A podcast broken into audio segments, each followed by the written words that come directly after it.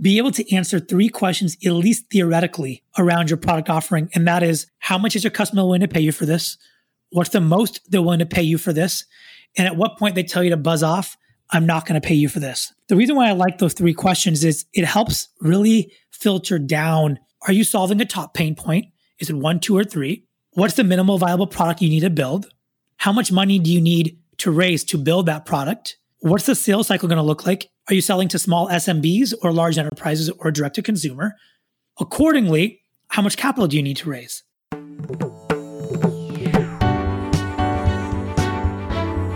You are listening to the Sure Shot Entrepreneur, a podcast for founders with ambitious ideas. Venture capital investors and other early believers tell you relatable, insightful, and authentic stories to help you realize your vision. Manan Mehta is the founding partner of Unshackled Ventures, a Silicon Valley based venture capital firm. He and his partner Nitin started Unshackled to remove the bottlenecks of immigration and amplify an entrepreneur's dream to build a new business. Manan, welcome to the Sure Shot Entrepreneur. Thank you so much for having me. Tell us about yourself, Manan. The the short story is I'm actually very fortunate to have won the geographic lottery. I was born and raised here in Silicon Valley, son of immigrants, grew up throughout my childhood here in the Bay Area, and was very fortunate to see uh, what ultimately became the American dream for many immigrants as the son of two immigrants. I have a double major in engineering and economics. I studied abroad in London School of Economics. And my career has, has zigged and zagged a little bit where I started my career off in investment banking in the years of 2007 to 10, uh, working on transactions like the Skype $1.3 billion take private. And then ended up working for an education technology company that was backed by Andreessen Horowitz first round in Floodgate started by an immigrant, Osman Rashid, the founder of Chegg, who then went and founded the next company that I worked at, which was Kno. And ultimately, that got me working alongside a lot more foreign born immigrant entrepreneurs. And that led to ultimately starting Unshackled back in 2014. This is very interesting. you already peppered in the immigrant story here. But how did you get into VC? Yeah, so the story is actually interesting, and I probably jumped over it in my background. But in between working at the education technology company and starting Unshackled, I actually attempted to start a business with a co founder that was on an H 1B visa. This was back in 2013, in early parts of 2014. And little did I know that as an American born, my co founder, who was a, visa holding founder, I would be affected. He could not quit his daytime job because of visa sponsorship. And so, long story short, connected with my now co founder, Nitin, on Unshackled, to come up with a solution on how do we help early stage, day zero immigrant uh, led companies on work visas actually allow them to quit their daytime job and work full time on their business. And so, it was really in that pursuit of solving a problem that the most efficient solution would be building a venture fund to use our balance sheet, invest from our fund, sponsor the visa holder, and effectively give birth to companies like the one I try to start with, not realizing in my previous 30 years of my life that immigration would be a reason that many founders would either not build their company or would at a minimum delay starting their company. So it's really a story of accidentally becoming a VC, but very intentionally uh, looking to solve a problem. You say it so simply that accidentally becoming a VC, but it takes a lot of thought. It's great that you had personal experience starting a company and that the, the challenges of starting a company with a, an immigrant co-founder was very clear. But did you get a feel for that there are a lot of others like this who in the same situation and they also find it quite challenging to start companies? Yeah. So as I was building my company, just like many other other founders that we back today, I was working in a co-working space. Certainly not in COVID times, but working in a co-working space. And every evening after about 5:30 or 6 p.m., there was a noticeable change in the demographics, in the language, and in the smell of the food permeating from the microwave at the co working space. what was happening was a lot of foreign born people were tinkering and moonlighting on their ideas. And it was in that constant reminder and, and recurrence of these people coming in and out, you, you realize that at the margin, somebody who comes to America by choice is more entrepreneurial than somebody who is native born, like myself. In a weird way, it's just like when we back companies and you're doing customer discovery, we were doing customer discovery at our actual co-working space. And so when we started seeing this this frequency and this this volume of foreign born talent working and asking them the same question, are you on a visa? Are you going to quit your daytime job? Are you going to work on your company full time? And you started hearing the the consistency in the answer saying, I would love to, but I can't until I raise money. Oh, but raising money is very hard when I'm not full time. Nitin and I realized that there was a much bigger problem here. And we ultimately bought a space at a conference to host a booth. We went to a local mall, printed t shirts, and effectively put on the back of our t shirts, want to start a company while on a visa? Come talk to us. Over three days of customer discovery and market validation, we became a beehive. Everyone was flocking to our booth, and we knew that the market was there. Wow, that's fascinating. How do you uh, choose to fund these entrepreneurs? What kind of companies do you invest in, and how do you go through that process? Yeah, so again, I think it's it's so much of this is is understanding product market fit for us. When we started the firm back in 2015 and raised our debut fund, we were very adamant on building the first fully vertically integrated fund for immigrant entrepreneurs or teams with immigrant entrepreneurs. And what that meant was three things.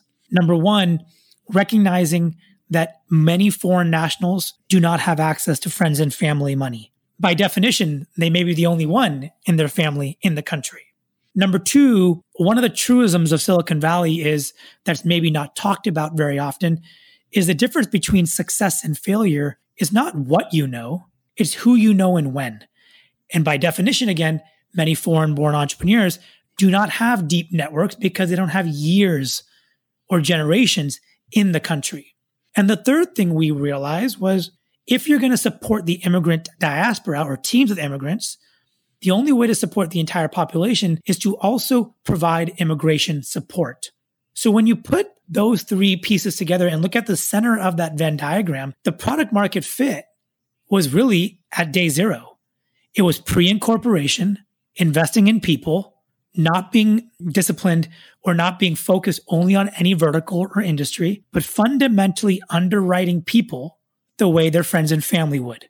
The friends and family typically do not have regards for are you building something in the e commerce space or are you building something in deep tech? They're betting on the people. So when we take our investment strategy and filter that on top of the stage, it's very simple. We are going to underwrite people before they have product revenue customers and certainly in many cases before they incorporate. So our process to invest is heavily skewed towards understanding why you want to build this company. What is your motivation? What is the story, the distance you've traveled? And how do you define your adversity muscle? Uh, because building a company is really hard. Once we understand that, everything else that we do can actually be designed to build value in your company and help you succeed faster. Now, I've heard you say that entrepreneurs or immigrants are long on dreams, and the building the adversity muscle is uh, something that naturally comes to immigrants. Is there a type of immigrant or is there a type of company that you prefer to invest in? You mentioned the stage is like very early pre incorporation, but are there other characteristics that you look for? Maybe you could give an example of uh, one or two companies you've invested in. Yeah, it's, it's a great question ultimately an investment process which maybe should be made more clear to entrepreneurs is there's two different starting points.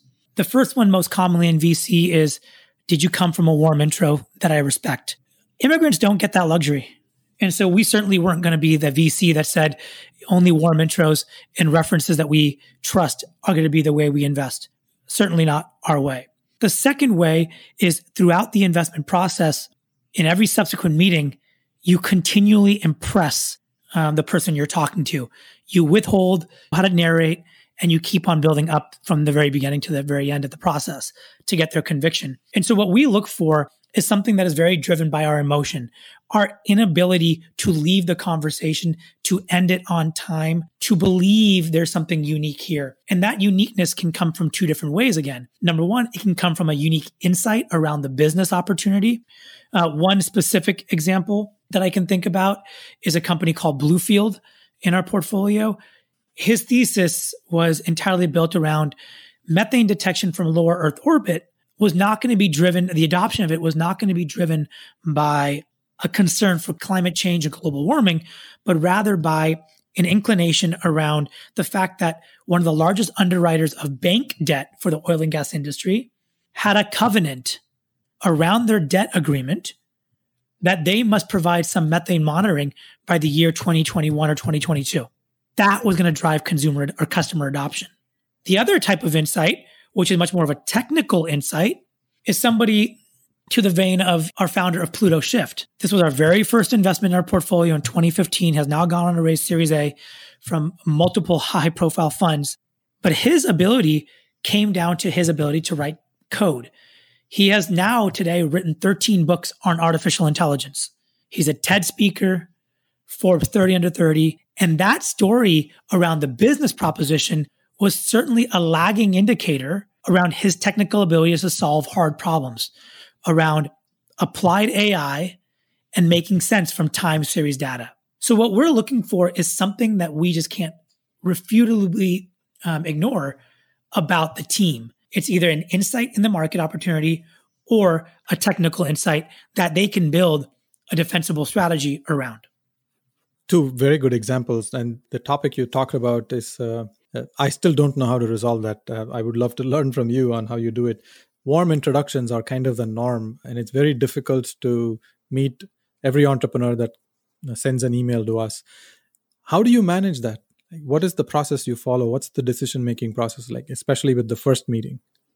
Yeah it's, it's another great question. So give you some context uh, on where we've come. In 2018 we'd see about 51 deals a month. 2019 about 100 in 2020 154 so you're looking at nearly 1,800 deals a year. How do we process that? So everything that Unshackled does starts with a form on our website. Whether you're a cold intro or a warm intro, same process. This is the only way we can walk the walk on democratizing access to people. Again, going back to immigrant entrepreneurs, they don't have networks, and that cannot be a reason why they are not given a fair look.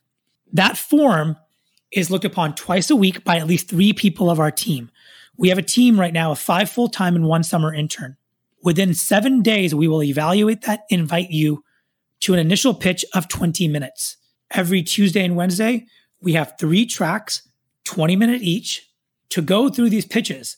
And on each pitch, there's a partner. We believe in 20 minutes, we're either positively inclined or negatively inclined. And we do not want to waste founders' time more than that if we're not positively inclined. That's why a decision maker is on that meeting. If we are positively inclined, we will then request an hour of the founder's time. This is with the other partner. We start doing a lot of research in the space, come up with typically eight to 10 questions. Our associate or analyst is consistent throughout the journey. So there's always one point of contact and we start to go deeper into your insights, your go to market strategy, and start to provide some thoughts uh, around the opportunity. If that goes well, we then have our final meeting, which is a full partner meeting, another hour to an investment decision. Our goal is three meetings, two and a half hours less to an investment outcome. Again, we have led rounds in 75% of our businesses. We have been doing remote investing, online investing for over a year and a half we are very comfortable investing over Zoom, taking a leadership position, underwriting the people, and asking very thoughtful and engaging questions. Well, you've clearly mastered the art of evaluating pitches. Uh, out of the 1800 startups that come to you every year, how many do you invest in? Yeah, right now we're scaling a little bit. So we'll probably do between 15 and 18 a given year. So less than 1%. It's about uh, one to two deals per month. Yeah, the goal is every six weeks do a deal. It certainly comes in waves. Like right now, we're working on closing three deals simultaneously. So it never works out the way we want, but it's our job to stay on founder's timeline. Yeah, it's uh, it's very difficult to predict exactly you know how many opportunities you will have. Sometimes you'll have more uh, on your plate in a week, and uh, another week it might be slow. It uh, depends on the season. But you started a few years ago, like from the day when you, you know, set up that booth to do market validation, when you got into VC. How how has the market changed? Are there some notable changes that you've made, and how you have evolved in your own thought process?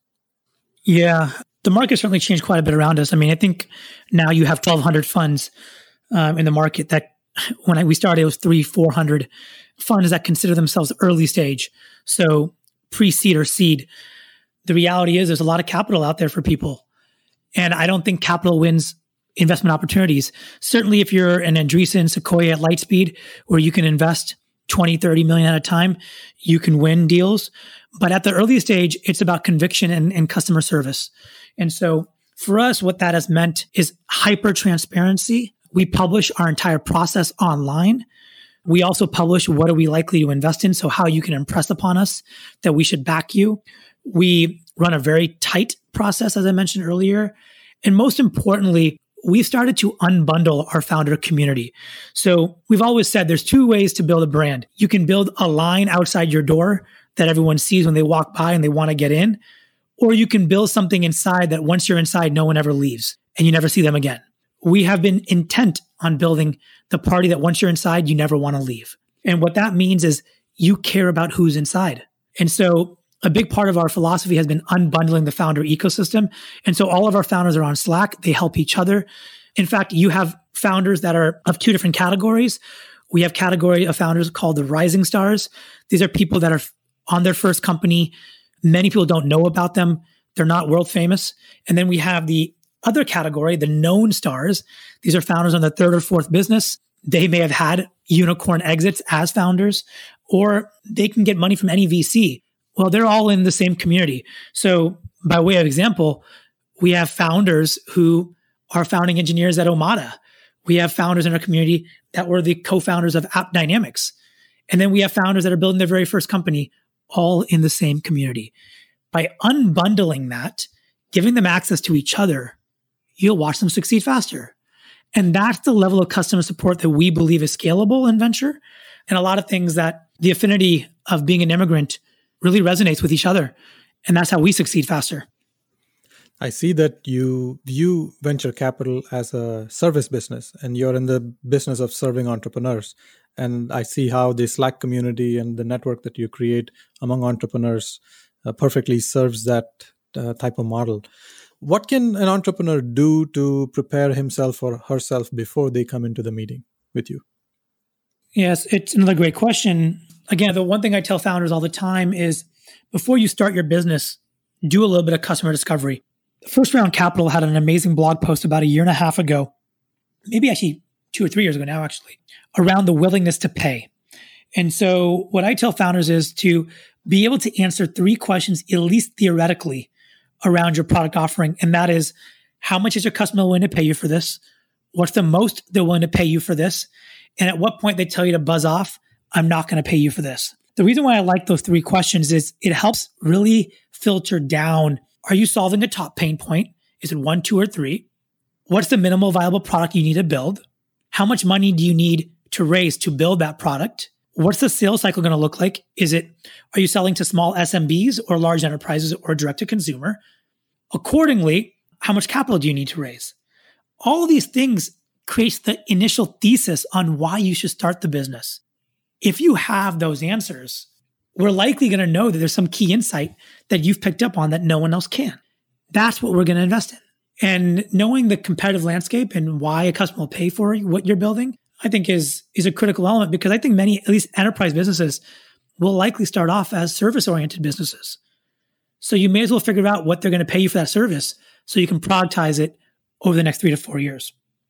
This is fascinating. You're giving an insider view on what kind of information you look for and how you make these decisions. What's the dynamics between you and your partner and the rest of your team? And when you make decisions, does an entrepreneur need to convince one partner, both partners, or get the buy in of everybody on the team? Now, how does that work? Yeah, we do all team based investing. Right now, we have two general partners. Theoretically, we have full decision making capacity. We both need to be in agreement. It's our job to convince each other, not the founder's job. We have a lot of deference for each other. And so we, we will respect the viewpoints. Uh, so far, we have not disagreed on a single one of our 50, 50 investments.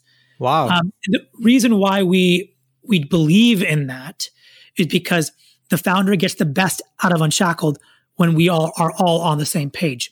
And so, as I mentioned earlier, we have five people on our team. Maria has been with us for five years. She is kind of the, the rising star across venture capital. We take her opinion very, very seriously.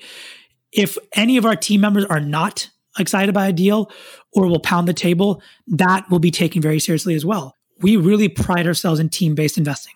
It's critical to founder success because, at the end of the day, every one of the team members at Unshackled has a different skill set and we can help with.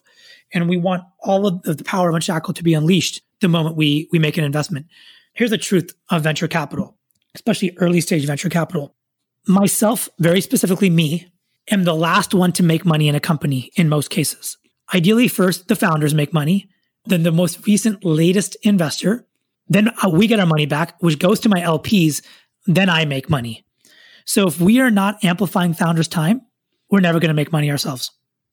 I mean, that's the beauty of venture capital. Uh, the philosophy of venture capital is set up that way that your entrepreneurs make money, your investors make money, and then you as a venture capital investor you generate returns and it's all based on the profits that you generate.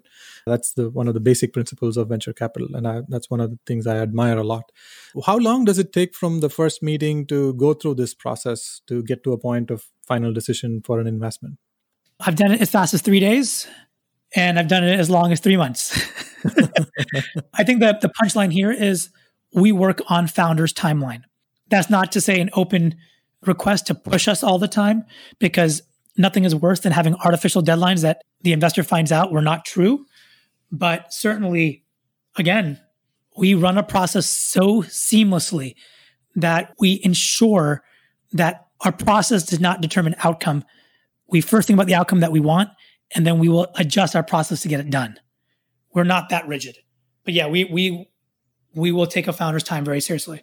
So you're flexible when sometimes when it's really urgent you can move fast but uh, somewhere between three days to three months uh, depending on the speed at which the entrepreneur is moving you would make the decision i, I want to ask you about something maybe if i if it's okay to push a little further so many companies are founded with on immigrant entrepreneurs and that's been happening for a long time and it'll continue to happen in the future as well what is different with unshackled ventures when you say you focus on immigrants isn't it true that most VCs invest in immigrant entrepreneurs anyway?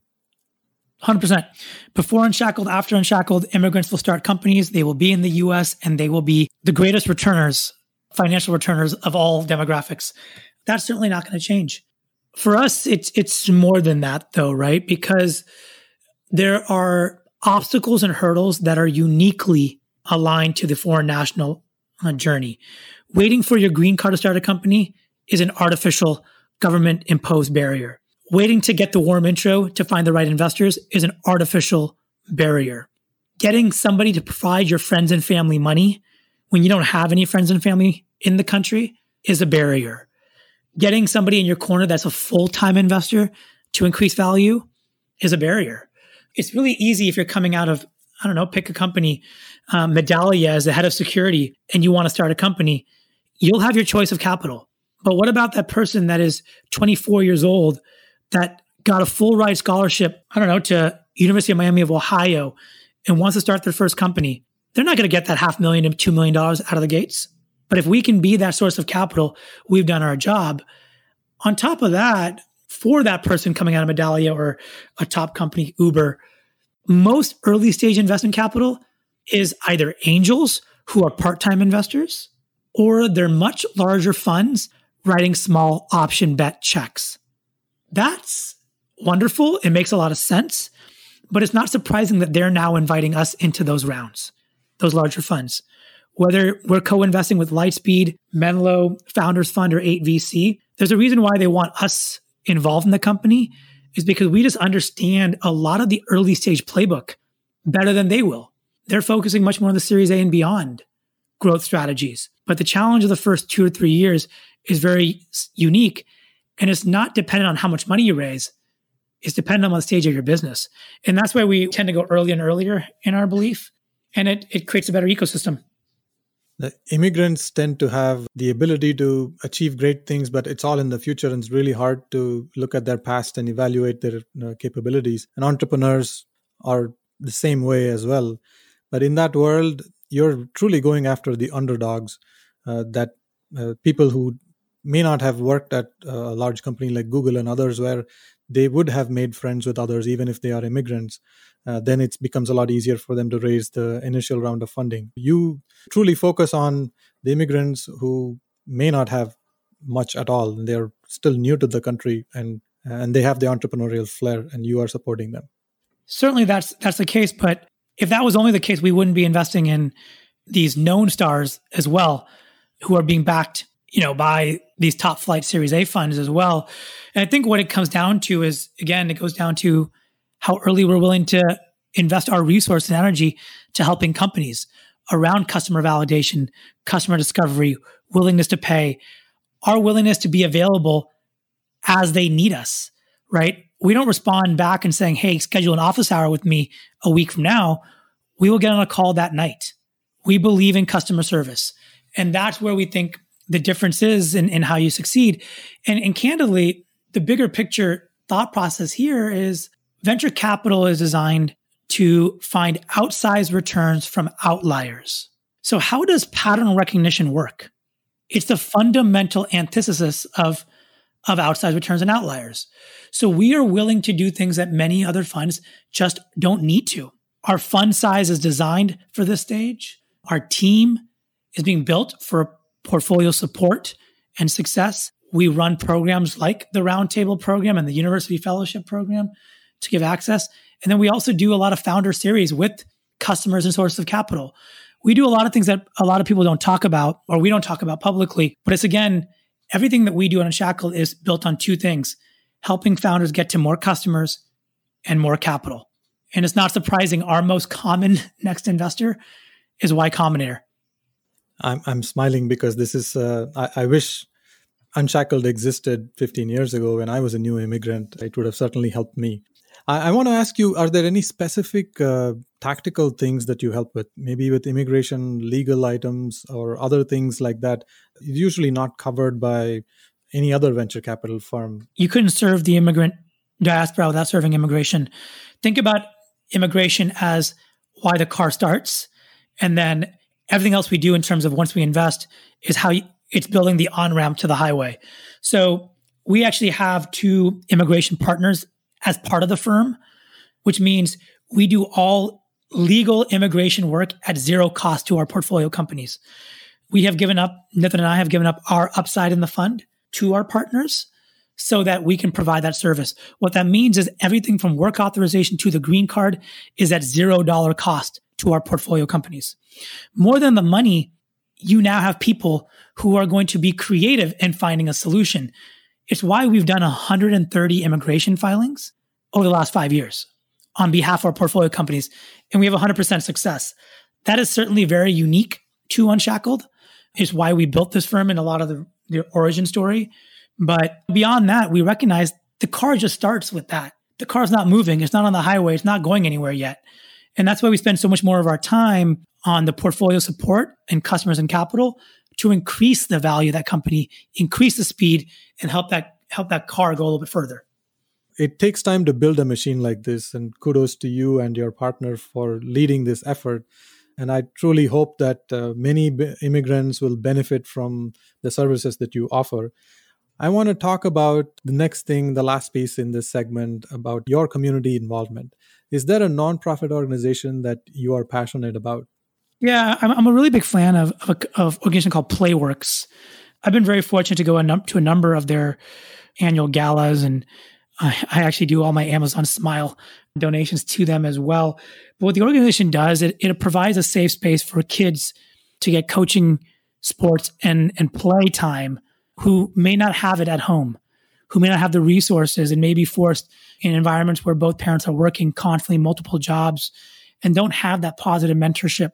And so these are typically junior, elementary, to junior high, high school kids who, with a positive world of play and teamwork, take a big step forward in growing up and, and being better community leaders. And so every year we spend a lot of time at these events and, and, and giving as much as we can, but just been a really big, big part of, of our last seven, eight years. Oh, this is great. Thanks so much for sharing uh, your experiences and insights on venture capital and your involvement in uh, the local communities. Uh, it was a pleasure talking to you. I know we could spend more time picking your brain on the various different things that you do. I hope we get a chance to co invest also in the future. Likewise, thank you so much. And as it came from Hamilton, immigrants, they get the job done. well said. Thank you. Thank you for listening to The Sure Shot Entrepreneur. I hope you enjoyed listening to real life stories about early believers supporting ambitious entrepreneurs. Please subscribe to the podcast and post a review. Your comments will help other entrepreneurs find this podcast. I look forward to catching you at the next episode.